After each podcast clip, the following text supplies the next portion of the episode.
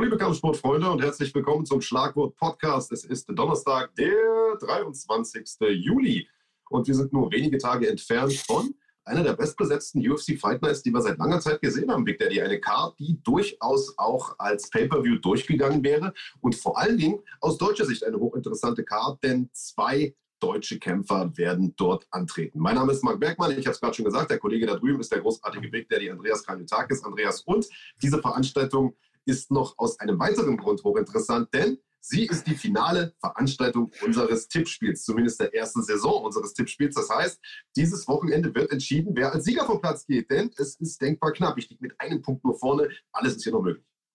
Genau, und wer es nicht verfolgt hat, also ich habe jetzt eigentlich sehr, sehr lange die Führung gehabt, dann haben wir irgendwie gleich aufgelegen und jetzt bist du mit einem Punkt an mir vorbeigezogen. Äh, das heißt, es ist noch alles möglich, vor allen Dingen, weil wir heute, sage und schreibe, acht Kämpfe tippen.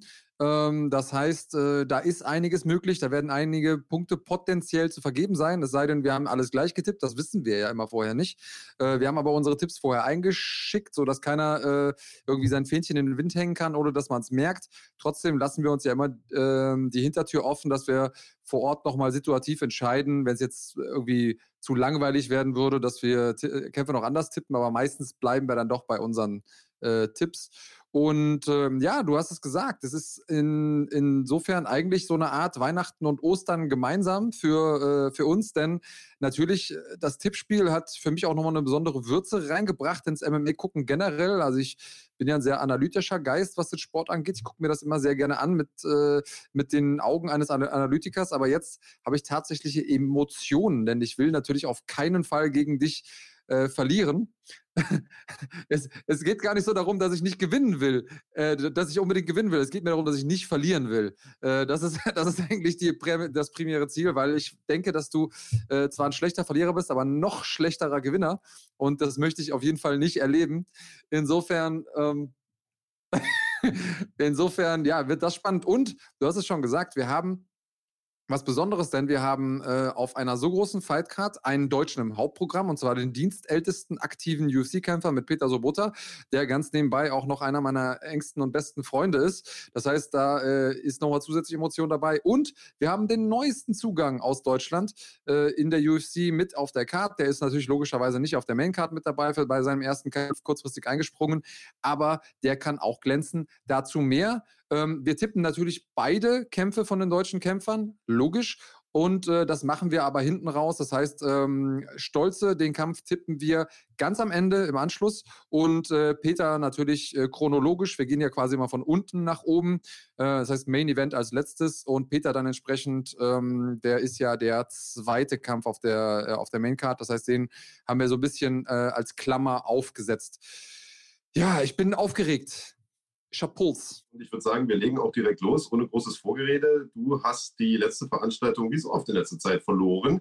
Dementsprechend darfst du heute loslegen mit dem ersten Kampf. Und es ist ein ganz besonderer Kampf, Big Daddy, denn ähm, mit Ramsat Chimaev kämpft dort einer, den wir erst vor, ich glaube, zwei Wochen gesehen haben, ähm, als er sein UFC, nicht mal zwei Wochen, glaube ich sogar, äh, als er sein UFC-Debüt gemacht hat ähm, gegen John Phillips. Und äh, das hat er mit wenigen Fahnen äh, sozusagen siegreich gestaltet und hat hinterher gesagt, Mensch, ich habe keinen Kratzer, ich will direkt einen neuen Kampf. Den hat er mhm. bekommen und trifft im Eröffnungskampf des Hauptprogramms auf den äh, Briten Rice McKee. Genau. Ähm, äh, Hamzat äh, Chimeev hat dadurch mehrere Vorteile. Er hat jetzt in der zweiten Runde einen Bravo-Choke geholt in seinem UFC-Debüt, war vorher bei Brave. Brave auch eine der großen äh, Veranstaltungen hier in Europa, wo man auch schon mal gute äh, Gegner vorgesetzt bekommt. Das heißt, äh, es ist jetzt nicht irgendwie so eine Wald- und Wiesenveranstaltung.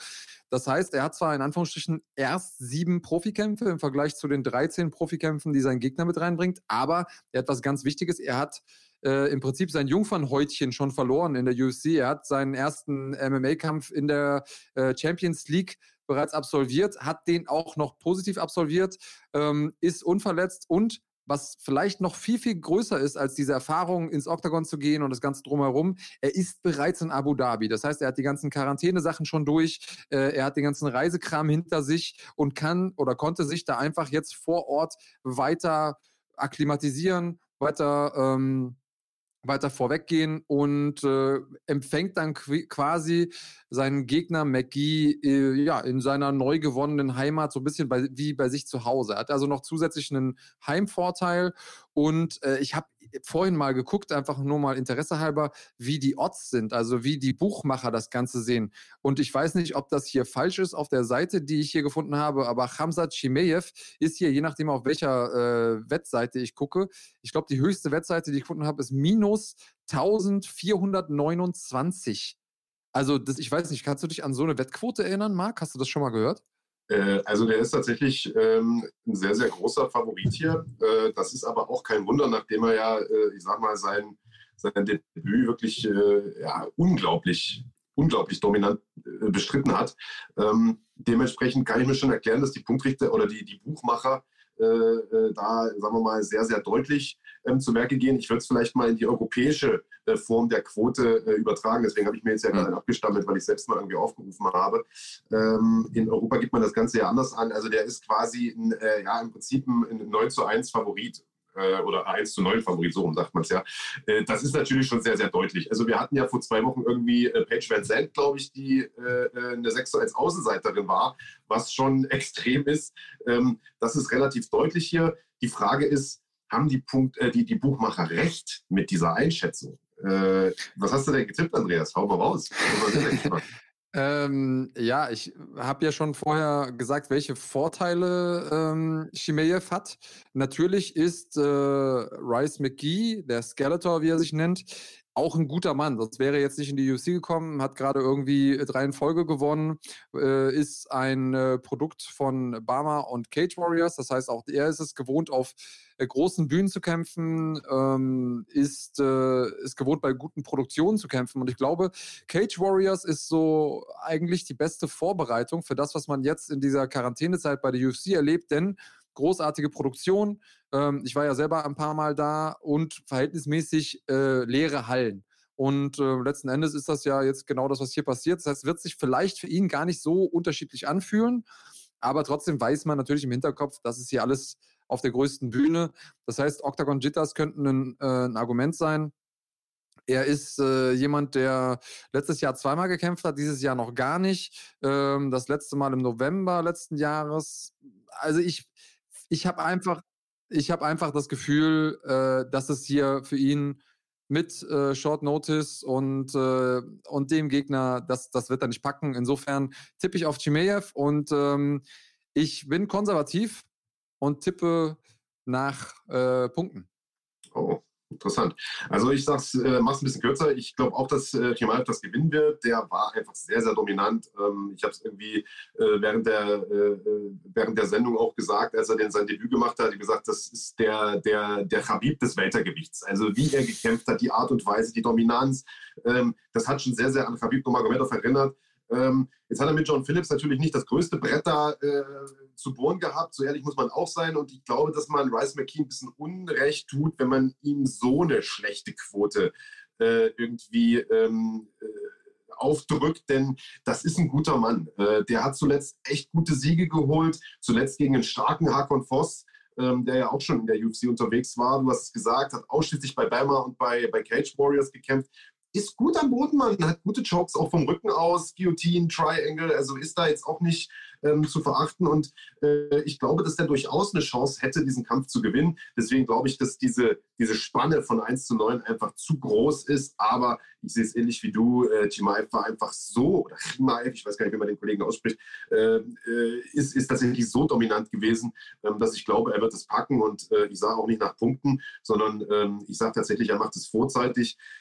Äh, man könnte jetzt sagen, das submittet den vielleicht, weil er wirklich sehr, sehr gefährlich ist mit seinen Aufgabegriffen. Aber ich glaube, McKee kann sich da ganz gut irgendwie äh, schützen und so weiter und tippe auf äh, Chimaev durch TKO. Kann gut sein. Äh, ich traue es ihm auch zu, dass er, dass er das Ding vorzeitig macht. Äh, ich habe eben dasselbe gesehen wie du. Ich denke, dass McGee ein guter Grappler ist und äh, habe eben gedacht, okay, wahrscheinlich, vielleicht, hoffentlich, muss ich jetzt sagen, kann er da gut genug dagegenhalten, um äh, die vorzeitige Niederlage abzuwenden. Bedeutet für unser Tippspiel, äh, es ist maximal ein Punkt drin für jeden von uns. Äh, sollte er den Jungen submitten, dann bekommen wir beide einen Punkt. Verliert er, bekommt keiner von uns einen Punkt. Und sollte er nach Punkten gewinnen, bekomme ich zwei, du einen. Und äh, sollte er durch TKO gewinnen, bekommst du zwei und ich einen. Nochmal ganz kurz zur Wiederholung, weil vielleicht nicht jeder die Modalitäten versteht. Und jetzt, wo es um die Wurst geht, muss jeder verstehen, wie es funktioniert. Ja, absolut. Damit er nicht gemauschelt wird am Ende. Ähm, machen wir weiter. Wir bleiben im äh, Weltergewicht. Ähm, das ist übrigens noch äh, interessant zu dem ersten Kampf auch zu sagen. Also äh, der Kampf für Chimaev, der findet tatsächlich im Weltergewicht statt, seine eigentliche Gewichtsklasse. Äh, den ersten Kampf, den hat er ja im Mittelgewicht gemacht oder in einem Catchweight, ja. ich bin mir gar nicht mehr sicher. Auf jeden Fall äh, über über der äh, 77er Klasse. Ähm, jetzt tatsächlich ein Kampf bis 77. Und äh, der nächste Kampf, der zweite auf der Main Card, aus unserer Sicht aus Deutschland natürlich einer der wichtigsten Kämpfe, vielleicht der geheime Hauptkampf, äh, ebenfalls ein Weltergewichtsduell. Peter Sobotta äh, feiert sein Comeback in der UFC nach zwei Jahren Pause, in denen er ja unglaublich viel gemacht hat, eine eigene Veranstaltung, Papa geworden ist und, und, und, und, und, ich, äh, Verletzungen auskuriert und trifft mit Alex Oliveira, wir sehen es hier, auf einen gestandenen Veteran, auf einen großen Namen. Und das zeigt, dass Peter, ähm, der ja inzwischen auch schon über zehn Jahre in der UFC oder seit über zehn Jahren in der UFC ist, mit einer kurzen Unterbrechung zwar, aber äh, 2009 sein Debüt gegeben hat, dass der einfach einer der alten Veteranen dort ist, Alter. Das muss man einfach so sagen in der Gewichtsklasse, der äh, eben keine jungen, unbekannten Leute mehr vorgesetzt bekommt, sondern der seit Jahren eigentlich schon gegen wirklich namhafte Leute kämpft. Gegen die, äh, ja, gegen die Alex Oliveras, gegen die Leon Edwards ist, der jetzt ein Titelherausforderer äh, potenzieller ist, äh, der äh, gegen Gunnar Nelson hätte antreten sollen, was äh, durch Corona leider geplatzt ist und so weiter. Also ähm, ich will damit sagen, großer Kampf für Peter, ein schöner Comeback-Kampf ein sehr, sehr prominenter Spot auch auf einer so gut besetzten Maincard. Ähm, und er hat hier einen taffen, einen sehr, sehr gefährlichen, aber wie ich finde, stilistisch doch durchaus machbaren Gegner vorgesetzt bekommen. Denn ähm, beide Kämpfer sind stark am Boden. Bei Peter brauchen wir nicht drüber zu sprechen. Die Leute, die äh, regelmäßig den Podcast schauen, die kennen ihn schon und wissen, ähm, dass Peter einer der besten Grappler Deutschlands ist, äh, MMA-Grappler Deutschlands ist. Ähm, Oliveira ist auch sehr, sehr stark im Boden, ist einer, der im Stand ein ganz schöner Brecher ist. Ich würde sagen, mhm. beide Kämpfer sind im Stand jetzt nicht unbedingt die technischsten Striker. Äh, Oliveira aber eher so der Holzhacker, der Leute auch mit einer, einer Bombe K.O. hauen kann. Peter eher einer, der ähm, ja, Gegner auf der Distanz gut halten kann, mit seinen Kicks, die, wie ich finde, sich über die Jahre äh, wirklich sehr, sehr äh, stark entwickelt haben. Und ähm, ich glaube, die werden auch eine Rolle spielen in diesem Kampf. Also ich denke, dass er in der Lage ist, äh, sich Oliveira da vom Hals zu halten ihn lang zu halten, ihn aus der Ferne so ein bisschen, ich sag mal, äh, immer wieder auflaufen zu lassen und auszupunkten äh, und dann einfach Chancen zu nutzen, um Transitions auf dem Boden zu finden. Ich denke nicht, dass wir uns Sorgen machen müssen, dass Oliveira äh, Peter irgendwie so submittet. Das kann ich mir einfach nicht vorstellen, ehrlicherweise. Ähm, auch wenn der wirklich gefährlich ist am Boden. Aber äh, wie gesagt, Peter ist ein guter Mann. Äh, also da müsste doch schon wirklich vorher angeklingelt werden, runtertaumeln und dann vielleicht irgendwie in den Burger reinkommen oder sowas. Aber so aus der, aus dem Scramble heraus in eine Submission reinzukommen, das, das sehe ich eigentlich nicht. Äh, dementsprechend lautet mein Tipp, und äh, das nicht nur, weil er der Deutsche ist und wir natürlich unser Herz für den Deutschen schlägt, sondern ähm, einfach, weil ich äh, wirklich glaube, dass das möglich ist, dass er da extrem stark zurückkommt nach zwei Jahren, ähm, sich den Oliveira äh, vom Leib hält und ähm, am Boden ihn kontrolliert, wenn er Top Control bekommt. Ich glaube nicht, dass er submittet. Ich glaube, dafür ist der Oliveira auch zu zäh. Ähm, ich glaube, dass er ihn entweder, wenn es gut läuft, per TKO besiegt, tippe aber, äh, dass er ihn nach Punkten besiegt. Mhm. Okay. Ähm, Erstmal äh, bin ich froh, dass es deine Einschätzung auch ist. Äh, ich bin ja ein bisschen der Tatsache schuldig, dass ich, ähm, habe eben gesagt, ich bin analytischer Geist. Leider ist der immer dann ausgesetzt, wenn ich jemanden mag, einen Kämpfer, und schon gar, wenn ich ihn kenne. Äh, und ich kenne kaum jemanden besser und mag kaum jemanden lieber als Peter Sobota. Deswegen äh, weiß ich immer nicht genau, wie ähm, neutral meine Sicht auf die Dinge ist. Ähm, um es kurz zu machen, was das Tipp an, Tippspiel angeht, ich habe äh, Peter Sobota auf äh, via Submission getippt Deng. Ich denke, äh, dass er durchaus das Ding äh, dazu hat, das Zeug dazu hat, Oliveira vorher zu finishen. Und ich weiß auch, dass er in der Zeit, in der er jetzt nicht ähm, gekämpft hat, aktiv, trotzdem weiter trainiert hat. Er hat ja äh, seinen äh, Boxcoach aus äh, Polen geholt. Der wohnt jetzt bei ihm im Gym, macht mit ihm super viel. Hat, äh, ich war jetzt noch mal kurz, äh, bevor er geflogen ist, war ich noch mal bei ihm im Gym, habe ihm noch mal ein bisschen zugesehen. Hat auch seinen, ähm, den Simon Hinkel mit dabei der ein sehr, sehr guter Thai-Boxer ist, mit dem er seine Kicks weiterhin verbessert hat. Du hast es schon mal angesprochen. Und ich glaube, dass er Oliveira im Stand auch gefährlich werden kann. Ähm, gefährlich wird es nur, wenn er übermütig wird und äh, vor allen Dingen früh in der ersten Runde äh, irgendwie Oliveira zu viel Aufwind gibt. Dann, dann wird es schwierig. Aber sollte er da diesen, diesen frühen Sturm kontrollieren können ähm, oder vielleicht sogar selber der frühe Sturm werden, ähm, dann sehe ich, dass er ihn anklingeln kann und dadurch, durch das, äh, ähnlich wie du es bei Peter gesagt hast, dadurch, dass Oliveira dann angeklingelt ist, kann er ihn, denke ich, auch am Boden finishen. Das ist Dalby gelungen und ich glaube, dass, äh, dass Sobota MMA-Grappling hat, das äh, mit dem von Dalby mithalten kann und deswegen tippe ich auf Submission Peter Sobota der Sturm werden, Alter. Das ist ja das beste Trump-Zitat, das ich seit langer Zeit gehört habe. Den gefragt, wie schaffen Sie es, all diesen Stürmen äh, standzuhalten? Hat er gesagt, ich bin der Sturm, Alter. Das ist natürlich die beste, beste Antwort, die man bringen kann. Aber ich sehe es genau wie du. Also die, ähm, die Anfangsphase. Hat er nicht erfunden, der gute Herr Trump, ne? Wenn er da, äh, wenn er da äh, es schafft, sozusagen äh, das zu vermeiden, da irgendwie auf so ein Brett draufzulaufen von dem äh, vom Brasilianer, dann, dann wird er das, äh, dann wird er das, glaube ich, schaukeln. Hoffen wir mal, die Daumen sind auf jeden Fall gedrückt an dieser Stelle.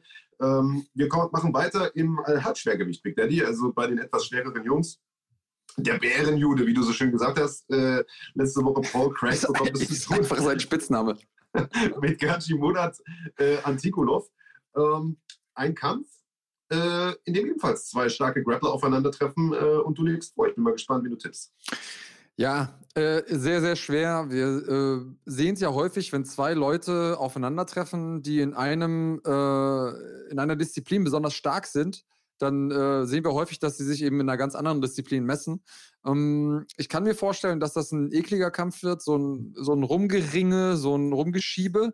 Ähm, aber ich finde, ich bin also eigentlich kein großer Fan von Paul Craig gewesen am Anfang. Ich habe ihm nicht viel zugetraut. Ich hatte immer das Gefühl, dass er so ein bisschen, ähm, also super zäh ist, aber irgendwie technisch nicht so wirklich weit vorne. Aber in den letzten Kämpfen hat er mich überzeugt. Ähm, nicht überzeugt, der wird irgendwann Champion überzeugt, aber überzeugt, der hat auf jeden Fall das Zeug, oben mitzuhalten, so als Gatekeeper. Ähm, und so sehe ich ihn jetzt gerade auch. Ich sehe ihn so ein bisschen als Gatekeeper. Ähm, wir haben auf der anderen Seite mit seinem Gegner äh, Gazimurat Antigulov jemanden, der bärenstark ist, der in die UFC gekommen ist, direkt zwei Siege in Folge hingelegt hat, unter anderem gegen Joachim Christensen. Den hat er submitted in der ersten Runde. Also ähm, den kennen vielleicht viele Leute, weil der eben auch schon in Deutschland gekämpft hat, äh, gegen Jonas Bildstein unter anderem. Ähm, und Christensen ist wirklich ist wirklich groß und schwer. Also das ist nicht so, es ist nicht so einfach. Das ist jetzt kein kleines Light Heavyweight. Ähm, dann hat er jetzt aber zweimal in, äh, in Folge durch TKO verloren. Ähm, dadurch hat er jetzt gerade nicht so den, den Rückenwind, äh, wohingegen Paul Craig aus einem äh, ja, Split-Draw kommt äh, gegen Mauricio Rua. Und äh, um es da auch jetzt nicht unnötig in die Länge zu ziehen, ich habe es mir so ausgedacht, dass Craig das Ding trotzdem via Submission gewinnt, weil er einfach mega slick ist. Der, äh, egal wie gut du bist am Boden, der kennt halt trotzdem noch diesen einen Trick, den du irgendwie noch nicht gesehen hast auf der Matte und, äh, und stiehlt sich da irgendwie rein. Und ähm, ich kann mir vorstellen, dass das so ein bisschen wird wie bei seinem Kampf gegen Magomed äh, Ankalaev, den er ja irgendwie, wo er im Prinzip auf die Schnauze bekommen hat, äh, drei Runden lang und dann wirklich eine Sekunde vor Schluss die Triangle zugemacht hat. Äh, das ist zumindest mal in, vor meinem inneren Auge so und deswegen sage ich Submission Craig. Was sagst du? oh Gott, ja, dann sage ich, sag ich tatsächlich Runde 3. Runde 3, das kann gar nicht wahr sein. Äh, also jetzt ohne Scheiß, ich könnte jetzt hier meine kompletten Notizen äh, vorlesen. Ich habe im Grunde genommen eins zu eins das gleiche stehen. Also nicht so lang und ausschweifend und langweilig wie du, aber äh, die Essenz ist die gleiche. Ähm, ich sehe es ähnlich. Also Paul Craig ist einfach ein unglaublich zäher Hund. Also ich denke an den Kampf gegen Shogun zurück, wo er halt auch einfach mal nur kassiert hat und einfach nicht umgefallen ist. Ähm, und er ist einfach einer, der Kämpfe hinten raus drehen kann. Du hast den, ähm, du hast den Kampf gerade angesprochen äh, gegen Magomed äh, Dingsbums. äh, Ankalaev. Und äh, ich, also ich glaube, dass der Antigolov äh, ein Problem hat. Er ist jetzt nicht unbedingt das größte Halbschwergewicht. Das ist so ein einer ein bisschen untersetzter, weiß ich auch nicht, aber das ist einer, ja, wie sie halt sind, die Jungs da äh, aus dem Kaukasus, der einfach auf, auf, auf, aufs Mundstück beißt, auf den, auf den Zahnschutz beißt und einfach nach vorn marschiert und auch mal ballert. Ähm, ich glaube, das wird am Anfang äh, so sein, dass der den Craig so ein bisschen versucht zu überrumpeln. Äh, und dann wird genau das passieren, was du gerade gesagt hast. Das wird so ein, wenn die Luft ein bisschen weg ist, das wird dann so ein Rumgeschiebe und so ein Geklinsche und so, wo nicht die zweite Runde wahrscheinlich gar nichts passiert. Und ich denke, in der dritten Runde ist der Antigulov dermaßen satt, äh, dass der Craig den irgendwie runterholt durch irgendeinen schwulen Abbrecher oder was weiß ich was, nicht mal durch einen geilen Takedown, sondern einfach nur so runterwurstelt äh, und ihn dann submittet. Also mein Tipp wäre tatsächlich gewesen, Paul Craig, Submission, dritte Runde. Ähm, jetzt hast du natürlich dritte Runde gesagt. Äh, deswegen sage ich, ich sag, ich sag erste Runde, weil ich mir denke, äh, vielleicht ist es dann so. Also ich glaube, in der zweiten Runde wird einfach nicht viel passieren. Das wird so eine Hängepartie dann, weißt du? Und ich glaube, in der mhm. ersten ist einfach viel Bewegung drin, da ist viel Action drin und da passiert, ist es wahrscheinlicher aus meiner Sicht, dass er den Antigulov irgendwie mal runterwuchtet und dann vielleicht schnell in irgendwas Überraschendes reinzwingt, so nach einer Minute 15 oder so eine Scheiße. Mm. Ich glaube, die zweite Runde wird stinkangweilig, da kann man sich ein Bierchen holen gehen. Ich glaube ehrlich gesagt, wenn er den submittet, dann in der dritten Runde. Deswegen kotzt es mich super an, dass du gerade äh, vorlegen durftest. so, ist halt, so ist halt das Spiel. Ähm, Ah. Vielleicht, vielleicht noch eine Sache dazu. Ähm, äh, Antigulov ist äh, auch ein gutes Stück kleiner. Also der ist 1,80 groß, hat 1,79 Meter Reichweite, wohingegen Paul Craig 1,91 groß ist, also so groß wie ich, ähm, und 1,93 Reichweite hat. Also er hat Größen- und Reichweitenvorteile, was auch für den Standkampf ja nochmal irgendwie was bedeuten kann. Äh, und vor allen Dingen hat er einfach nochmal längere Arme, die er um jemanden rumschlingen kann und so weiter und so fort. Also ähm, äh, das ist auch so ein Ding, das man mit, mit berücksichtigen muss. Aber äh, definitiv, ja, aber definitiv ein, ähm, ein Kampf, der sehr gut gematcht ist. Also ich glaube nicht, dass das so super eindeutig ist. Das kann so passieren, das haben wir uns jetzt alles so vorgestellt, aber ähm, kann auch sein, dass wir da beide daneben liegen. Ja, gut, das ist ja sowieso möglich, wie man bei den letzten Wochen irgendwie ein paar Mal gesehen hat. Ich bin gespannt. Also ich glaube, was eine Rolle spielt, ist einfach auch, dass Paul Craig ein super erfahrener Typ ist, der gegen wirklich starke Leute auch gekämpft hat. Das muss man ja. sagen. Ähm, ich will nicht sagen, dass die Gegner von Anticulo Pfeifen waren, aber ich meine, so was jetzt das Niveau in der UFC angeht, ähm, das ist schon nochmal eine andere Hausnummer. Ich denke nicht, dass Paul Craig mal irgendwann der große äh, Titelkandidat wird, aber äh, ich glaube schon, dass er einfach auf einem anderen Niveau noch unterwegs ist. Aber hey, mhm. vielleicht hören wir uns. Ähm, ich hoffe einfach, äh, dass einer von beiden äh, irgendwie, keine Ahnung, das Gewicht nicht macht oder aus irgendeinem anderen Nicht antreten kann, denn ich glaube tatsächlich, dass du den Tipp hast, der am Ende richtig ist und das kotzt mich super an. Äh, das war Mission dritte Runde so eine Scheiße. Ey. Aber gut, machen wir weiter. Ein Kampf, ähm, mit dem ich mich eigentlich auf der Karte hier, muss ich sagen, am schwersten getan habe. Ähm, Kampf im Strohgewicht der Damen. Carla Esparza gegen Marina Rodriguez. Äh, Carla Esparza, für alle, die sie nicht kennen äh, oder die noch nicht so lange dabei äh, sind, war die erste Titelträgerin im Strohgewicht, hat ähm, damals die Ultimate Fighter Staffel gewonnen, in der die erste Titelträgerin in dieser Gewichtsklasse gekrönt wurde. Ähm, hielt den Titel aber nicht lang, denn wurde kurz darauf von Johanna Jonjacek absolut zerlegt. Ähm, das behalten wir mal kurz im Hinterkopf, weil könnte in diesem Kampf vielleicht sogar eine Rolle spielen. Ähm, Carla Esparza hat zuletzt drei Siege eingefahren, hat in ihrer Karriere nur gegen wirklich starke Leute verloren, äh, unter anderem äh, gegen, wie gesagt, Johanna äh, und so. Ähm, hat über die Jahre so ein bisschen an ihrem Striking auch gearbeitet, ist vor allen Dingen aber eine starke Ringerin. Und ähm, grundsätzlich bin ich ja jemand, der Ringer eher im Vorteil sieht, wenn jetzt so ein Kampf ist Ringer gegen Standkämpfer, weil äh, Standkämpfer immer scheiße aussehen, wenn ein Ringer einmal rankommt und die runterholt. Aber sie hat es hier mit Marina Rodriguez mit einer ungeschlagenen, hervorragenden Standkämpferin zu tun, die deutlich, deutlich größer ist. Ähm, die in ihren letzten Kämpfen zwar, wenn sie mal am Boden war, wirklich katastrophal aussah. Wir sehen hier äh, auch schon diese Körperform, also wirklich diese langen, dünnen Arme, die ist unglaublich riesig und äh, also, ja, gefühlte 25 Köpfe größer als, als die etwas untersetzte Esparza. Ähm, ohne Übertreibung. Ohne Übertreibung. Also Rodriguez sah in ihren, in ihren Kämpfen, wenn sie mal auf den Boden gekommen ist, runtergebracht wurde, wirklich absolut schlecht aus. Also äh, ganz furchtbar aus. Ähm, das sollte sie gegen Esparza auf jeden Fall vermeiden. Wir sagen mal, diese größten Nachteile, das sagen wir auch immer wieder, Big Daddy, können für eine Ringerin, für einen Ringer äh, ja sogar von Vorteil sein, wenn du wirklich runtershooten willst und äh, die Gegnerin runterholen willst, weil du einfach einen tieferen Schwerpunkt hast. Ähm, aber umgekehrt muss man sagen, wenn Rodriguez es schafft, Esparza auf Distanz zu halten, Takedowns zu vermeiden, äh, dann wird das eine echt schwierige Nacht für Carla Esparza. Und ähm, jetzt spulen wir nochmal zurück zu dem Kampf gegen Johanna 2015. Die hat nämlich genau das getan, hat die Takedowns immer frühzeitig verteidigt, den Kopf abgedrückt und hat die auseinandergenommen. Also völlig zerlegt. Äh, und ich glaube oder befürchte für Carla Esparza, dass wir eine ähnliche Performance ähm, auch dieses Wochenende sehen werden. Jetzt will ich damit nicht sagen, dass Rodriguez auf einem Niveau ist wie Johanna, aber ich glaube schon, dass sie aufgrund ihrer Größe das schaffen wird, äh, Esparza sich wegzuhalten, äh, nicht runtergebracht wird und sie aus der Distanz auseinandernimmt und tippe auf Marina Rodriguez nach Punkten. Ja, äh, sehr gute Analyse. Ähm, sehe ich alles so. Ich glaube einfach nur, dass äh, genau das nicht der Fall ist. Ich glaube einfach, dass äh, Marina Rodriguez nicht auf dem Level ist, äh, was Kampfintelligenz im MMA angeht und Takedown-Defense, dass sie es schaffen wird, Esparza über drei Runden hinweg von sich fernzuhalten und den Takedown zu verhindern. Ich glaube, dass Esparza keine einfache Nacht haben wird. Ich glaube, dass sie durchaus den einen oder anderen üblen Treffer äh, einstecken muss. Und ähm, ich glaube aber trotzdem, dass sie es schaffen wird, äh, Rodriguez zu Boden zu bringen. Ob sie es da schafft, sie zu submitten, weiß ich nicht. Oder vielleicht auch via Ground and Pound irgendwie zuzusetzen, TKO zu machen. Ähm, deswegen habe ich äh, Esparza via Punkte. Sehr gut. Ja, also erstmal schön, dass du sagst, äh, gute Analyse, aber ich sehe es komplett anders. Nee, also es ist ja, äh, äh guck mal, letzten Endes geht es ja um Millimeter, ja. ja äh, wir sehen ja beide, genau wir sehen ja im Prinzip beide dasselbe, aber das vorherzusehen, das ist ja auch als Kämpfer unmöglich. Sonst wärst du ja, äh, sonst hättest du ja immer den perfekten Gameplan. Du weißt ja nicht, was der Gegner jetzt ich macht, weiß. kann.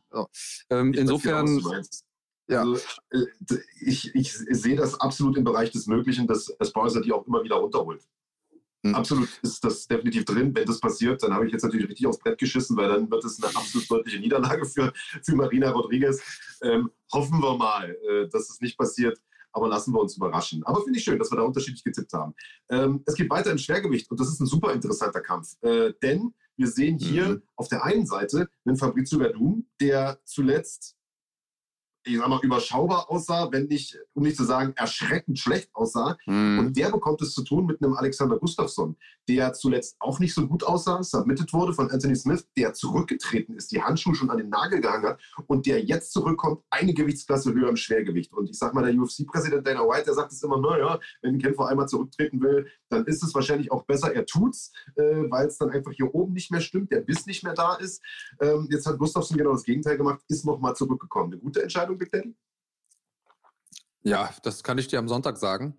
ähm, ich, glaube, äh, ich glaube, was es bei Gustafsson war, äh, und da muss man immer gucken, warum ist jemand zurückgetreten? Ist jemand zurückgetreten, weil er das Gefühl hat, oh, ich werde nicht mehr besser oder ich kann nicht mehr mithalten mit den jungen Leuten oder äh, ich verdiene nicht genug Geld oder äh, keine Ahnung, was auch immer die Gründe sind. Ich glaube, da, darunter muss man das beleuchten. Und Gustafsson ist ja ähm, und so habe ich es verstanden, nicht zurückgetreten, weil er gesagt hat, okay, ich kann nicht mehr oben mithalten, sondern für ihn war klar, perspektivisch nach meiner letzten Performance gegen Anthony Smith werde ich einfach nicht mehr in den nächsten zwei, drei Jahren einen Titelkampf bekommen. Der Weg ist jetzt so weit, wieder da hinzukommen, wo ich eigentlich hin will, dass ich das einfach nicht schaffen kann. Und da habe ich auch vielleicht nicht die Möglichkeit, und das ist ja jetzt jemand, der schon mehrfach in Titelkämpfen stand, der äh, so kurz davor war, das Gold zu gewinnen, äh, der war im Prinzip der Erste, der die Chance gehabt hätte, John Jones zu schlagen. Und einige Leute haben den Kampf auch für ihn gepunktet. Also insofern ähm, war der schon so oft so nah davor und alleine dahin zu kommen, einen Titelkampf zu bekommen, ist ja schon super schwer. Und dann an dem Punkt zu sein, äh, dass man das mehrfach, also ich kann einfach verstehen, dass er da frustriert ist und sagt, okay, wenn ich nicht oben mitspielen kann, wenn ich nicht um den Titel kämpfen kann, dann will ich gar nicht. Ähm, und insofern kann das gut sein, dass er sich da zurückgezogen hat, vielleicht äh, sinnvollerweise oder hoffen, hoffentlich äh, die Zeit genutzt hat, um gut zu pumpen. Das heißt, ein bisschen Muckis draufzupacken. Ähm, denn so der absolute Modellathlet ist er nie gewesen. Ähm, aber das kann ich dir sagen, aus eigener Erfahrung, hat immer schon geschlagen wie ein Schwergewicht. Also ich habe mit dem Sparring gemacht, das hat sich nicht gut angefühlt. Es hat sich immer so angefühlt, als hätte ein Hufeisen im Handschuh. Ähm, der Typ schlägt so richtig knöchernhart, ähm, hat sich auch immer gut bewegt, selbst für einen Light Heavyweight leichtfüßig gewesen. Und wenn er das äh, transportieren kann ins Schwergewicht und ähm, sich da ein bisschen angleichen konnte, weil er ist ja auch kein kleines äh, Light Heavyweight gewesen, ähm, muss ich sagen, dann glaube ich, dass er auch im Heavyweight einigen Leuten das Leben schwer machen kann. Äh, wer liegt vor, du oder ich? Okay. Ähm, Fabricio Verdum äh, hingegen ist erstmal äh, um einiges älter. Also der ist 42 jetzt. Äh, Alex ist äh, 33. Also es sind fast zehn Jahre, die die beiden trennen. Hat auch schon super viele Schlachten geschlagen und hat hingegen in seinen letzten Kämpfen überhaupt nicht mehr so ausgesehen wie der Typ, der Ken Velasquez den Titel abgeluchst hat. Ähm, und ich weiß nicht, wie gut so jemand in der Quarantänezeit trainieren kann und sich nochmal aufraffen kann. Ich glaube, das ist so ein Ding. Wer, wer hat morgens dann doch nochmal äh, die Sportschuhe angezogen und äh, ist laufen gegangen, obwohl es eigentlich so gemütlich war im, im Bettchen, weißt du? Ähm, und ich glaube da einfach, dass Gustafsson der ist, der seine Hausaufgaben eher gemacht hat, der jetzt irgendwie nochmal einen Neustart wagen will, einen zweiten Frühling in der UFC haben möchte, äh, wohingegen Verdum, wofür, wofür kämpft er jetzt gerade? Der hat gerade zwei Kämpfe in Folge verloren gegen Volkov und Olinik, also das sind jetzt auch nicht die Top 2, 3 der Gewichtsklasse, äh, hat beides mal äh, oder hat äh, einmal ähm, vorzeitig verloren und dann so einen gurkigen Kampf gegen Olinik, den eigentlich keiner sehen wollte im Nachhinein. Ähm, also dem sein Stern ist gerade äh, nicht so wirklich hell und deswegen tippe ich auf Gustafsson, um mal zum Punkt zu kommen, und zwar via TKO. Okay, also äh, ich sehe viele Sachen genauso. Ähm, ich finde, äh, Fabrizio Verdum sah in seinem letzten Kampf gegen Alexei Olenik katastrophal aus. Also da, da fehlen, haben die Worte gefehlt. Also ja. das war eine Katastrophe. Ähm, ich kann mich erinnern, da hatten wir unser Tippspiel auch schon laufen. Und mhm. ähm, das war das Comeback von Fabrizio Verdum. Irgendwie nach zwei Jahren äh, USADA-Pause, Stichwort USADA, Anti-Doping-Behörde. Mhm.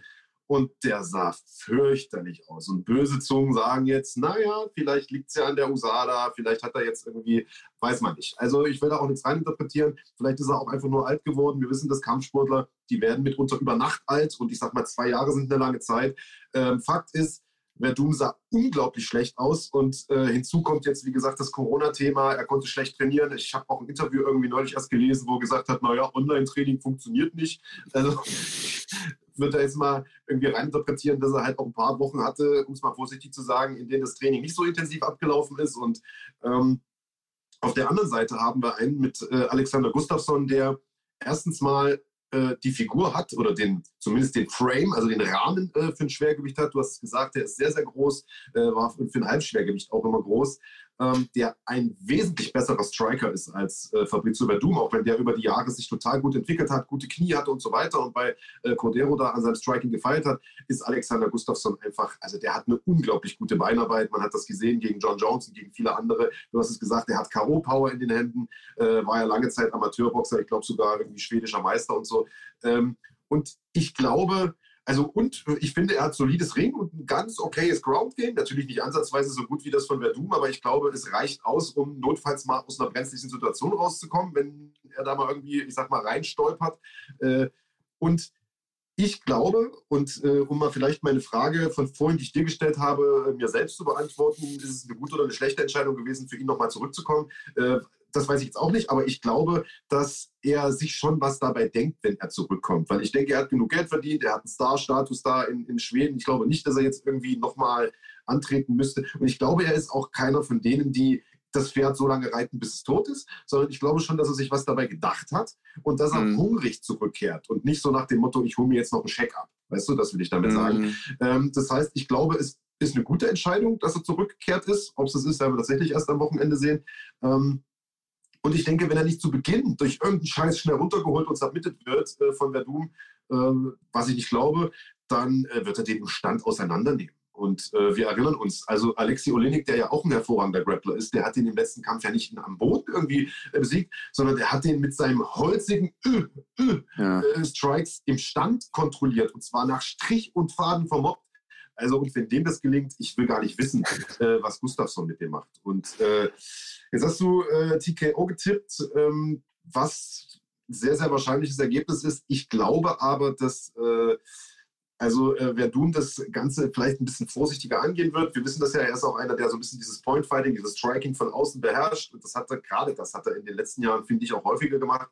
Äh, und Verdun ist einfach auch ein zäher Typ, das muss man auch sagen. Äh, dementsprechend tippe ich auf Gustafsson nach Punkten. Okay, also ich glaube tatsächlich, dass ähm, das sein kann, mm, aber ich halte ihn tatsächlich für, ähm, fast schon ein bisschen ungeschickt manchmal. Vor allen Dingen in der Art und Weise, wie er seine, äh, wie er sich, wie er nach vorne kommt mit seinen Schlägen. Also wenn er nach vorne kommt mit seinen Schlägen, ähm, äh, damit meine ich jetzt Verdum, dann äh, ist er einfach offen. Und ähm, da sehe ich einfach den Punkt, wo Gustafsson mit seinem Auge, mit seiner Präzision reinschießen kann und der hat die Power, dem äh, ein paar Dinge einzuschenken und dann ist er durchgeschüttelt. Aber, und das muss man natürlich auch dazu sagen, wenn du den beiden, und ich habe mit Gustafsson auch äh, Bodenkampf trainiert, wenn du die beiden jetzt irgendwie in einem Grappling-Match aufeinander äh, treffen lässt, dann glaube ich, überlebt Gustafsson keine drei Minuten. Ähm, in einem reinen Grappling-Match, kein MMA-Grappling. Ähm, das heißt, sollte das Verdum irgendwie gelingen, den Kampf auf den Boden zu bringen, was ich auch als schwer empfinde, denn Gustafsson ist äh, jetzt kein, keiner, der jetzt irgendwie auf dem College gerungen hat, weil er einfach kein Ami ist, aber er ist eben der Erste, der zum Beispiel geschafft hat, John Jones äh, einen Takedown äh, beizubringen. Das muss man auch erstmal machen. Ähm, und äh, deswegen glaube ich das nicht. Also schauen wir mal. Ich äh, bin mal gespannt, ob Verdum das über die Zeit hinbekommt. Ähm, ja, schauen wir. An der Stelle übrigens äh, beste Grüße an die Schlagwort Nation, die äh, wie immer fleißig hier mit ähm, kommentiert. Claudi ist natürlich auch wieder am Start, äh, die eine tolle Gruppe hat auf Facebook, die Hashtag Schlagwort Nation Gruppe. Gern mal anmelden, dort mitmachen. Da wird auch, äh, ja, wenn Schlagwort nicht gerade live ist, äh, diskutiert. Es gibt Neuigkeiten aus der Welt des MMA und vieles mehr. Und beste Grüße an Stefan Prvulovic, der uns Legenden grüßt und unsere Kniekehlen küsst. Also, Okay, jeder hat ja seinen Fetisch. Ähm, machen wir weiter, Big Daddy, und kommen zum Co-Hauptkampf des Abends. Ein Kampf für die Oldschooler. Mauricio Shogun Hua trifft auf Antonio Rogerio Noguera, den kleinen Noguera Leonard. Ein Kampf, den es schon zweimal gab. Der erste bei Pride damals noch gehört zu meinen absoluten Lieblingskämpfen. Ein unglaublicher Klassiker und einer der spektakulärsten Fights aus Zeiten von Pride. Und ich war früher ein riesiger Fan von, von Rogerio, also von Shogun ja sowieso, da brauchen wir uns nicht drüber zu unterhalten, aber von, von, von Lilnock auch. Finde aber, und ich glaube, ich bin dran mit Vorliegen, deswegen schwalle ich gleich mal weiter, ähm, dass der den, den Wechsel in die UFC äh, irgendwie weniger gut hinbekommen hat als, als Shogun. Also ich mhm. finde, diese ganzen alten Pride-Leute haben sich ja ein bisschen schwer getan, äh, anfangs in der UFC, Shogun selbst auch äh, zu Beginn. Ähm, aber der hat dann irgendwie seinen Rhythmus dann irgendwann gefunden, hat noch einen Titel gewonnen und hat über die Jahre auch wirklich die Crème de la Crème des Halbschwergewichts gekämpft. Das muss man einfach sagen. Mhm. Äh, Rogerio nicht. Der hat ein paar gute Leute gekämpft, aber auch immer dann ins Brett bekommen. Und die paar Leute, die er gekämpft hat und gewonnen hat, das waren jetzt nicht die größten Namen, will ich jetzt mal sagen, ohne da respektlos zu klingen. Ähm, und ich glaube auch, oder ich finde, ähm, jedes Mal, wenn man Leonard gesehen hat, wirkte der älter. Also ich finde, die mhm. Nogueras sehen eh beide immer aus, als wären sie schon 70 und dann staunt man, was die noch alles können und so, weil ich meine, die rollen ja immer noch. Ich weiß zum Beispiel, dass der große Nock, den habe ich vor drei, vier Jahren mal eine Doku über den gesehen oder äh, so, so, ein kleines Video über den gesehen, wo er gesagt hat, bevor der zum Training geht, jeden Tag, bevor der locker rollt, muss der erstmal eine Stunde lang sich warm machen und dehnen um seinen Körper überhaupt darauf vorzubereiten, zu trainieren. Also äh, ich sag mal, Piccadilly nach einer Stunde, äh, da bist du schon wieder geduscht und sitzt im Auto meistens, weißt du? Und äh, da fängt der erstmal an, weil er, äh, oder ist noch beim Dehnen. Ähm, ja, und ich sag mal, wenn man halt guckt, irgendwie die letzten Kämpfe, er hat von den letzten 1, 2, 3, 4, 5, 6, zwei Stück gewonnen, äh, einen davon gegen Shogun verloren. Und äh, ich würde ja sagen, es ist an sich auch total sinnlos, äh, diesen Kampf überhaupt ein drittes Mal anzusetzen. Also die beiden haben, wie gesagt, zweimal gegeneinander gekämpft. Einmal war es ein absoluter Klassiker, äh, zuletzt war es ein, ja, immer noch spektakulärer Kampf. Okay, ja, Kampf. Ja. Äh, aber beide waren halt nicht mehr in ihrer Prime, sage ich mal ganz, ganz vorsichtig. Äh, das Ganze ist mittlerweile aber auch schon wieder fünf Jahre her.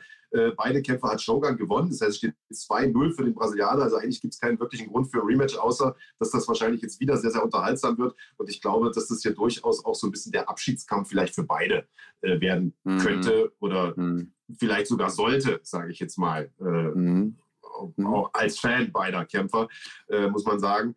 Ähm, Shogun hat äh, zuletzt ganz solide ausgesehen gegen Paul Craig, den er irgendwie ewig lang verprügelt hat, bis er dann zum Schluss irgendwie, keine Ahnung, keine, keine Power mehr hat oder was auch immer und den Kampf fast noch verloren hätte.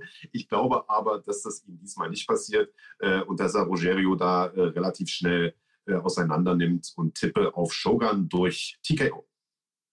Ah, okay, gut. Ähm Ja, also ich verstehe auch, dass der Kampf gerade gemacht wurde oder andersrum, ich verstehe, dass der Kampf gemacht wurde, weil ehrlich gesagt, was willst du mit den Jungs machen? Wenn du denen jetzt irgendwelche jungen Wilden vorsetzt, dann wird das, wird das halt so ein Fressen. Das wäre ein Geschenk an jemanden, den die UFC vielleicht aufbauen will, den sie da im Light Heavyweight nochmal platzieren will, äh, um halt nochmal einen großen Namen in den Rekord zu packen.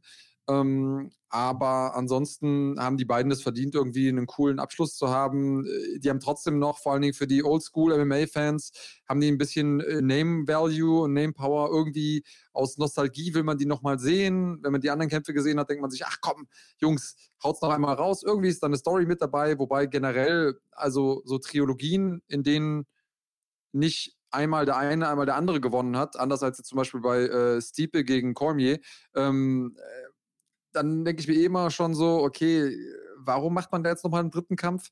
Ähm, aber ich bin halt bei dir. Ich glaube auch, dass Hua äh, verstanden hat, wie er gegen Noguera kämpfen muss. Und äh, ich glaube aber nicht, dass er es frühzeitig schafft. Also ich denke, er wird, ähm, er wird über die Zeit gehen mit ihm. Ich glaube, dass er nicht mehr diese äh, Explosivität hat, die er mal hatte und dadurch auch nicht mehr diese Punching Power und äh, dass er deswegen äh, Noguera nicht finishen kann, der auch ein richtig guter Boxer ist. Vergisst man ja ganz oft. Ähm, und deswegen tippe ich Hua uh, via Decision. Der hat sogar Nationalmannschaft geboxt in Brasilien, wenn ja. ich mich nicht äh, irre. Ja. Ähm, ich finde allerdings schon, dass, dass Shogun noch den Pep hat. Also ich sag mal, der hat Tyson Pedro auseinandergenommen, Gian Villante auseinandergenommen. Paul ja, aber, aber wann war das? Einer, der hat einen Betonkopf und ähm, ja, deswegen hat er den halt irgendwie nicht gefinisht. Aber gut, warten wir ab. Ich bin ja froh, wenn du was anderes tippst. Äh, so ja. ist da immerhin ein Punkt drin, beziehungsweise es muss nicht dieses bescheuerte Rundengerate hier äh, losgehen, was dann sozusagen über den Punkt entscheidet. Ähm, cool, bin ich mal gespannt. Da haben wir doch einige Punkte zu holen und äh, zwei Kämpfe mhm. haben wir auch noch zu tippen. Der Hauptkampf ist noch offen und im Vorprogramm kämpft ja noch ein Deutscher, nämlich der Niklas Stolze, der äh, mhm. relativ kurzfristig eingesprungen ist gegen Ramazan Emeyev. Die beiden Kämpfe tippen wir gleich. Vorher gibt es allerdings noch mal eine ganz, ganz kurze Unterbrechung, denn wir haben hier auf Run Fighting auch Kampfsport im Programm und zwar richtig sehenswerten Kampfsport. Nächste Woche Freitag, da geht es nämlich weiter mit One Championship. Wir haben schon ein paar Mal angekündigt, live aus Bangkok. No Surrender heißt die Veranstaltung. 31.07.16.30 geht es los. Es gibt eine, ja, wie sagt man, ein, ein Strikers Delight, also ein Fest für Striking-Fans, für Kickbox, für Muay Thai-Fans. Zwei Muay Thai-Titel stehen auf dem Programm. Ein Who is Who der Thai-Box-Szene äh, aus Thailand äh, ist dort am Start. Aber was rede ich? Schaut euch selbst an.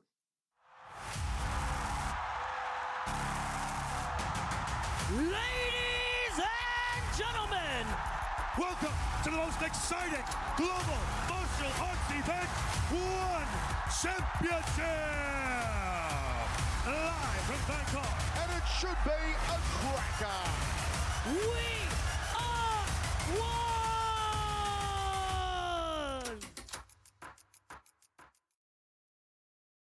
one! Äh, wir haben es gerade gesagt, zwei Titelkämpfe, der Fliegengewichtstitel im Muay Thai, Rottang bekommt zu tun mit Patchdam.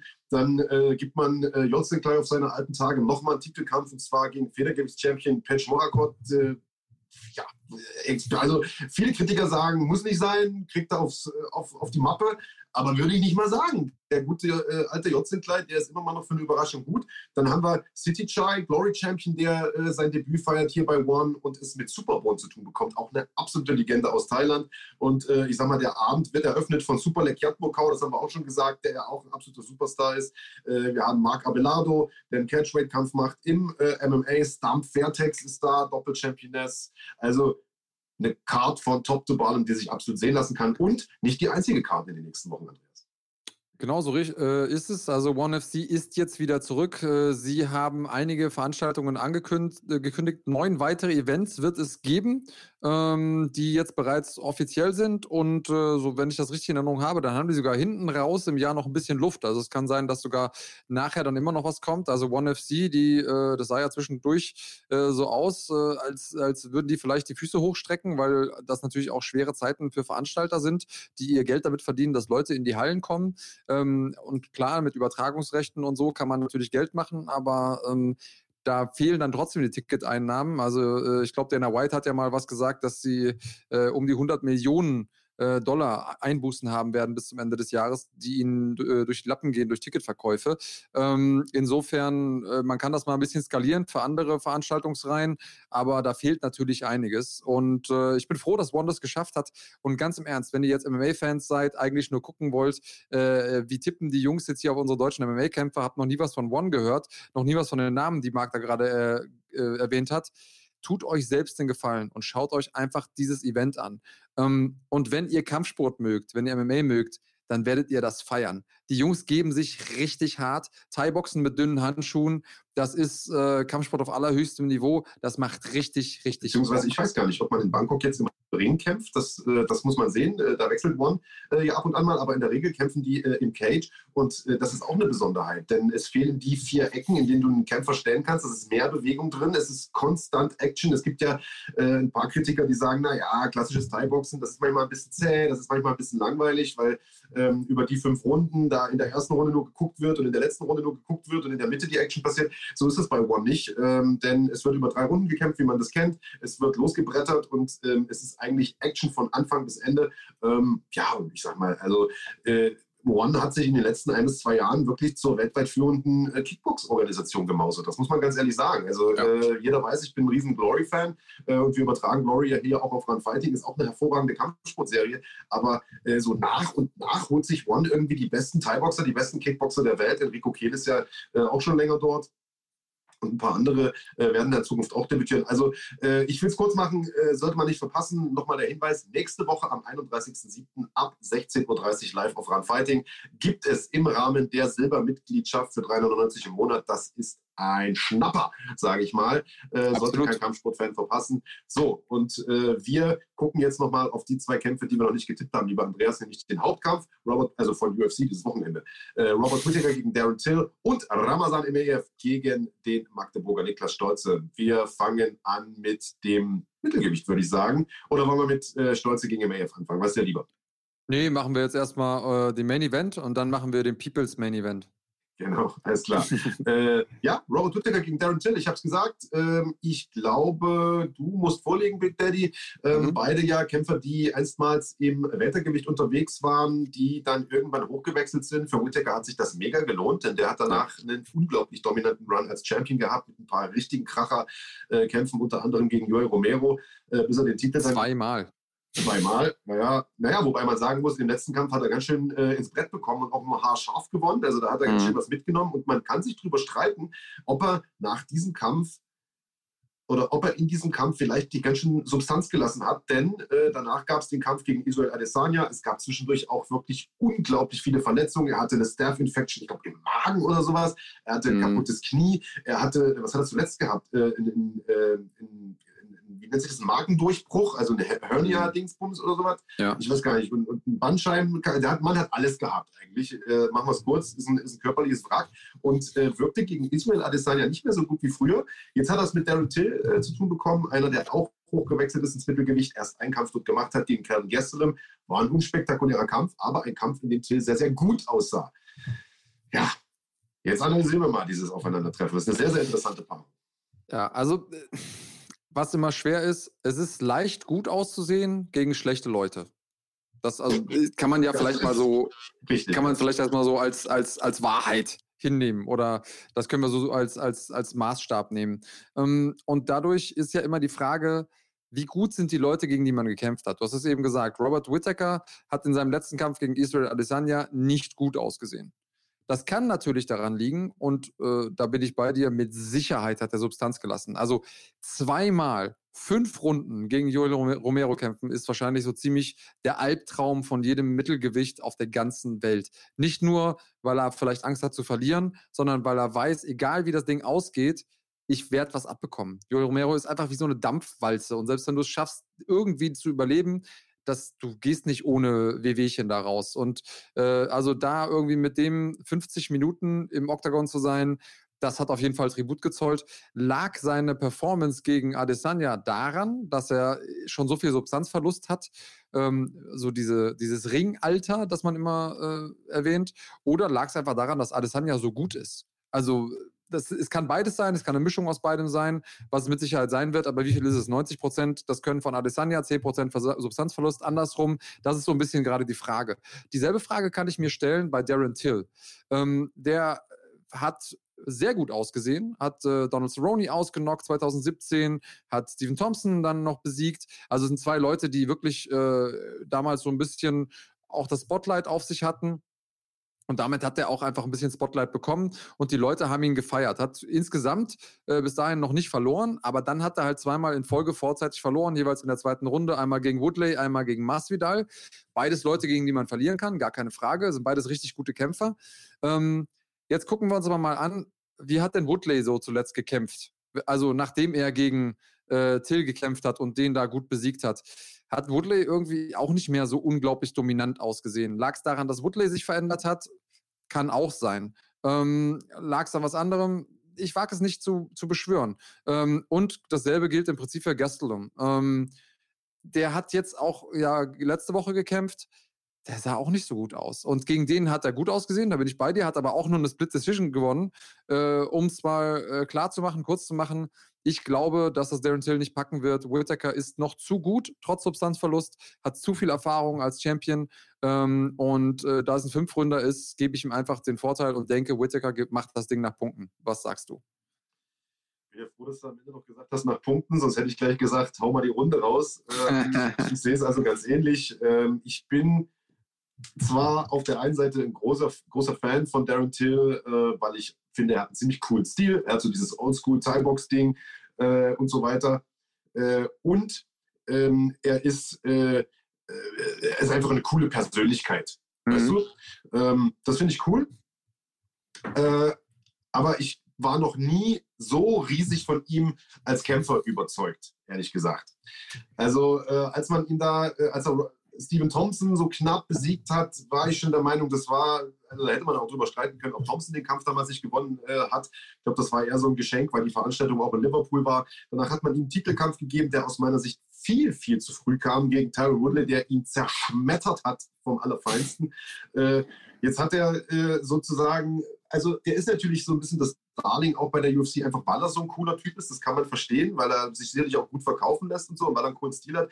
Jetzt hat man ihm diesen Kampf gegen, ähm, gegen Calvin Gastelum gegeben, in dem er okay ausgesehen hat. So ehrlich muss man sein. Also es ist nicht so, dass er mhm. jetzt so überzeugt hat, dass alle gemacht haben, boah, der nächste krasse Contender, sondern es war okay, es ist nicht viel passiert. Er hat halt den kleineren Gästelum von draußen immer mal wieder eine Bombe eingeschenkt.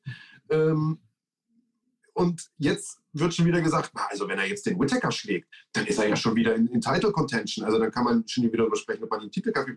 Also ich finde das alles ein bisschen verfrüht und ich glaube einfach, dass Darren Till nicht so gut ist, dass er in der, der absoluten Elite mithalten kann. Also bei diesen oberen paar Prozent, sage ich jetzt mal. Ich, das ist meine Meinung, klingt ein bisschen hart.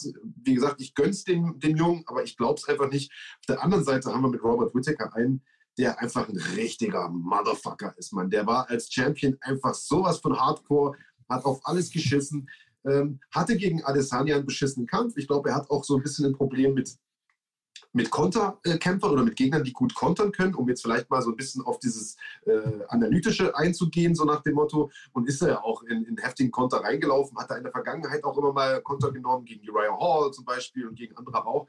Äh, Darren Till ist aber jetzt nicht unbedingt ein Konterkämpfer, sondern Darren Till ist einer, der nach vorn marschiert und äh, ich sag mal so diese typisch holländische Thai-Boxen, was man, was man kennt. Vorwärts Druck macht.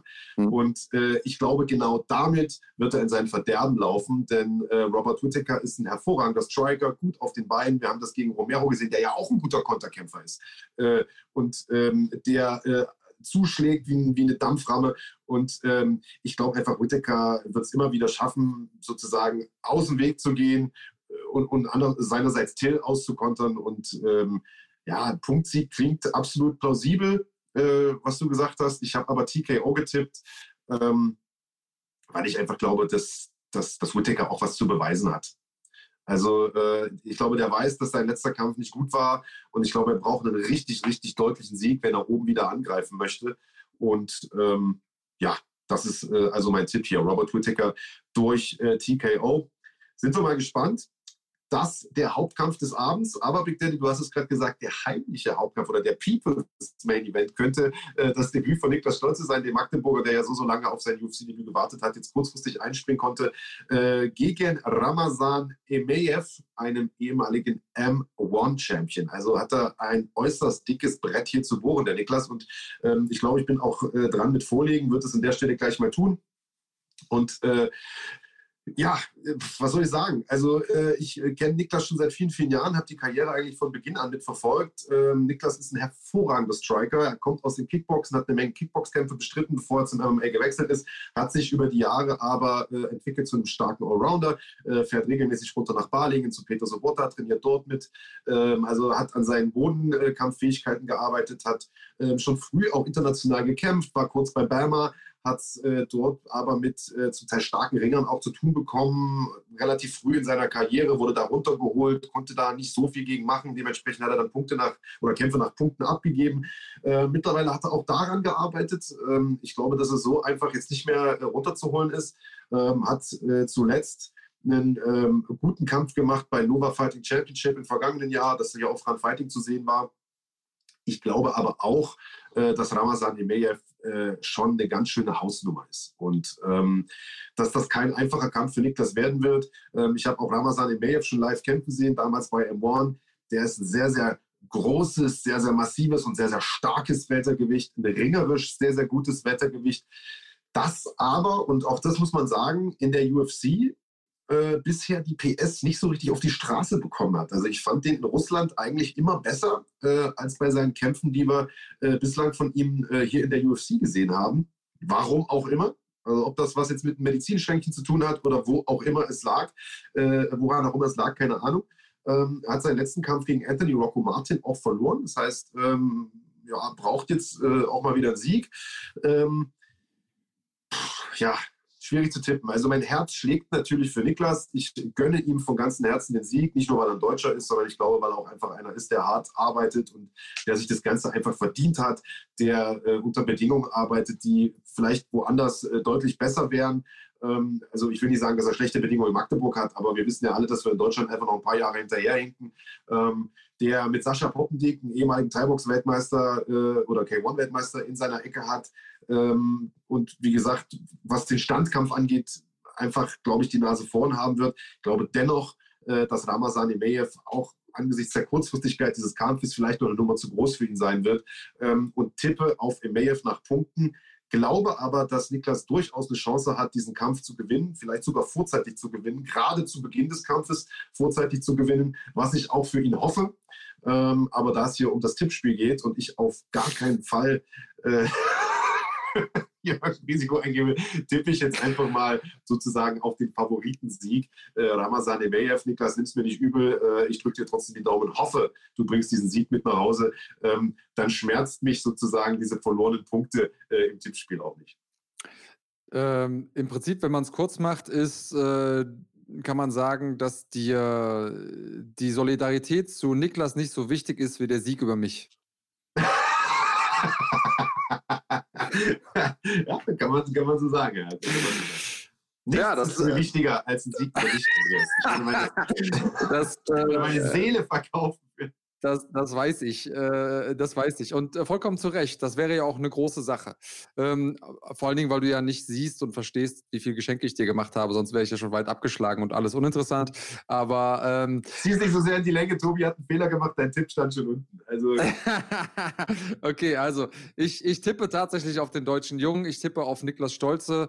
Ähm, Klar, wenn man das Ganze objektiv betrachtet, muss man äh, auf Emeyev tippen der eben den Erfahrungsvorteil hat in der UFC, der stilistisch richtig, richtig gut ist, der aber auch, und da hast du auch recht, natürlich Probleme hatte bislang in der UFC zu performen. Und ähm, ich denke, dass Niklas ihm zusetzen können wird im Stand. Ich glaube, dass er aber mit dieser äh, Energie eines Underdogs da reinkommen kann und wird in den Kampf, ihm früh zusetzen wird. Und ähm, ich hoffe, dass es auch reicht, um ihn frühzeitig zu finishen.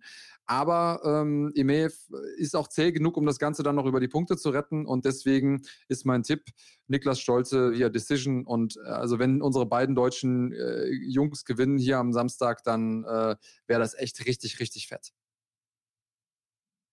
Ausführen. Also erstens war ich gerade ein bisschen durcheinander, weil das haben die Leute jetzt nicht gesehen, aber du bist ja irgendwie äh, im Hintergrund rumgesprungen und hast ja, ich weiß gar nicht, was du da gemacht hast, Andreas. Also so Meine, äh, ich habe ja eine neue Kamera, falls sich die Leute wundern, warum ich heute so gestochen scharf bin.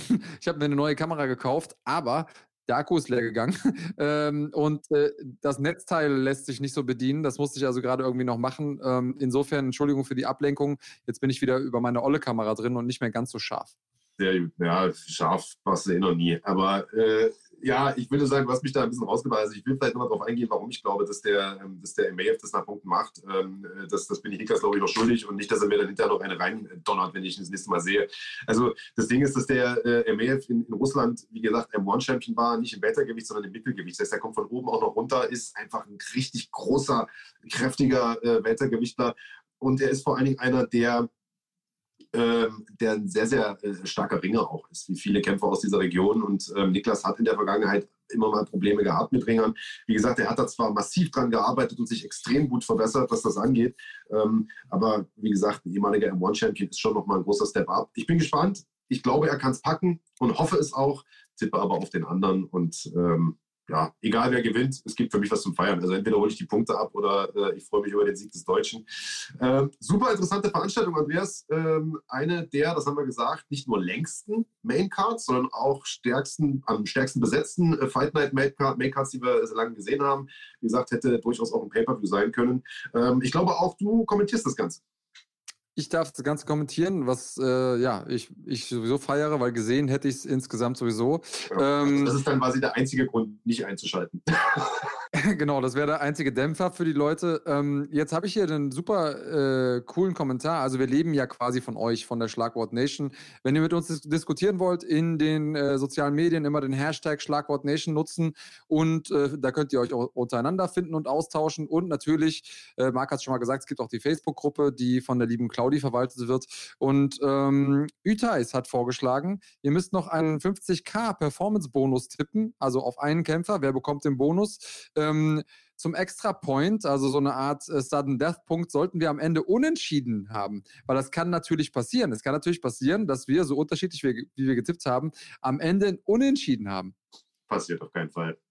Kann ich mir nicht vorstellen, dass das passiert. Aber äh, du hast natürlich recht, es wird schon Sinn machen, irgendwie äh, so ein Sudden Death Teil einzubauen.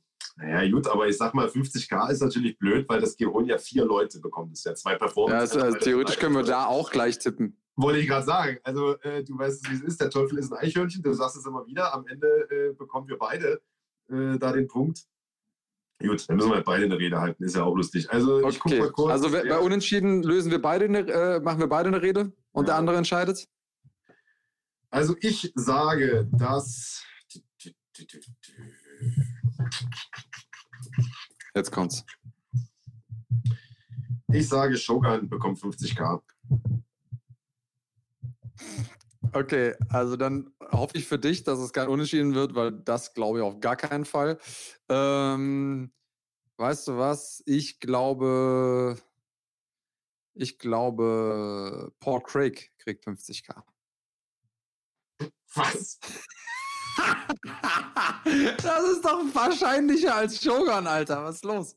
Also Shogans letzter Kampf gegen Rogerio war Fight of the Night. So unwahrscheinlich finde ich das nicht. Und es ist, wie gesagt, äh, ich glaube, dass beide mit einem Bang äh, sich verabschieden wollen aus der UFC. Und ich sage mal, beide sind alt, beide also, sind nicht mehr die besten Techniker, weißt du? Ich glaube, die werden einfach nur knallen. Ich glaube, das wird, wenn es nicht Fight of the Night wird, dann wird es bestimmt irgendwie Performance of the Night oder so eine Kacke. Aber lassen wir uns mal überraschen. Ähm, das Ding gegen Tyson Pedro war Performance of the Night von Shogun. Also ich glaube schon, dass er gute Chancen hat. Ich habe auch überlegt, ob ich jetzt den, den äh, Ramsat Chimaev nehme, aber äh, komm, Shogun so ist einfach mein Mann, Alter, das ist ein guter Typ und der holt 50k für mich, Baby, und damit vielleicht sogar den Sieg. Am Ende des Tages muss ich aber sagen, brauchen wir die Scheiße eh nicht äh, weil ich das Ding natürlich um Längen gewinne. Ich bin super gespannt, wie das ausgeht. Ich kann es kaum erwarten. Ich habe eine Familienfeier vorher, das heißt, ich werde einen kleinen Schnappes trinken und dann werde ich mich um 23 Uhr schön äh, vor den Fightpass setzen, mir das angucken äh, und dann mal sehen, wie sich die ganze Scheiße Vergiss die, vergiss die Taschentücher nicht, Bruder. Ach, Taschentücher, Alter, die brauche ich höchstens, weil ich, äh, naja, sage ich lieber nicht. Ähm, also, das war's von uns für heute. Äh, das war unsere Vorschau auf die UFC Fight Night Till versus Whittaker, beziehungsweise Whittaker versus Till, so sagt man es, glaube ich. Das Ganze gibt es ab 2 Uhr mit dem großartigen Big Daddy Kanyatakis als äh, Kommentator. Ähm, von uns, also von der Run Fighting Crew, gibt es aber auch noch jede Menge Neues. Und zwar das hier, lieber Andreas. Was hast du denn in petto? Ähm, sorry, ich war gerade, ich habe gerade bei den, äh, auf die Kommentare geguckt. Also wir haben natürlich auch zur Einstimmung auf äh, das Wochenende nochmal das Porträt von Deutschlands erfolgreichstem UFC-Kämpfer, aktiven UFC-Kämpfer muss man dabei sagen. Ja, ich weiß, YouTube ist, un, ist gnadenlos. Peter Sobota, also schaut's euch an, wenn ihr äh, ihn vielleicht noch nicht kennt oder wenn ihr ihn kennt und noch ein paar neue Sachen rausfinden wolltet oder einfach alles nochmal komprimiert hören, dann schaut euch das an. Das ist ein Video, das ich gemacht habe. Du hast mal alle aktiven äh, UFC-Kämpfer aus Deutschland zusammengefasst. Ähm, und das ist auch ein super gutes Video geworden, muss ich dir sagen. Außerdem haben wir immer coole Porträts, äh, noch ein paar spannende äh, Videos am Start. Die kommen immer online dienstags und freitags um 16.30 Uhr gibt es neue Videos. Wenn ihr die noch nicht alle kennt, dann schaut gerne in unserem Archiv und überlegt euch auf jeden Fall auch, ob ihr nicht Bock habt auf die Mitgliedschaft bei Run Fighting. Ähm, in der Silbermitgliedschaft habt ihr eigentlich alle coolen Events mit dabei. Da ist unter anderem One mit dabei. Wir werden auch äh, in absehbarer Zeit wieder äh, deutsche Events haben oder Events äh, aus dem deutschsprachigen Raum, ähm, wo auch ein paar von euren Lieblingskämpfern von um die Ecke kämpfen werden. Also es lohnt sich definitiv. Unterstützt damit die deutsche Kampfsportszene und natürlich auch uns. Ähm, wir freuen uns hier auch auf dem Kanal, wenn ihr euch äh, dafür entscheidet, hier ein Abo dazulassen. Über jeden Kommentar und Daumen hoch freuen wir uns. Es gibt immer Leute, wir haben immer zwei Leute, die noch bevor es losgeht, Daumen runter drücken. Danke auch an euch. Auch das sind Interaktionen. Ähm Und äh, ja, also wir haben hier mehrere, also wir haben auf jeden Fall mehr Zuschauer als Daumen hoch. Da können wir auf jeden Fall noch was machen. Trotzdem danke, dass ihr dabei seid, Leute. Ähm, ich freue mich immer über Rückmeldungen von euch und äh, ich bin so gespannt auf den Samstag. Ich war lange nicht mehr so gespannt.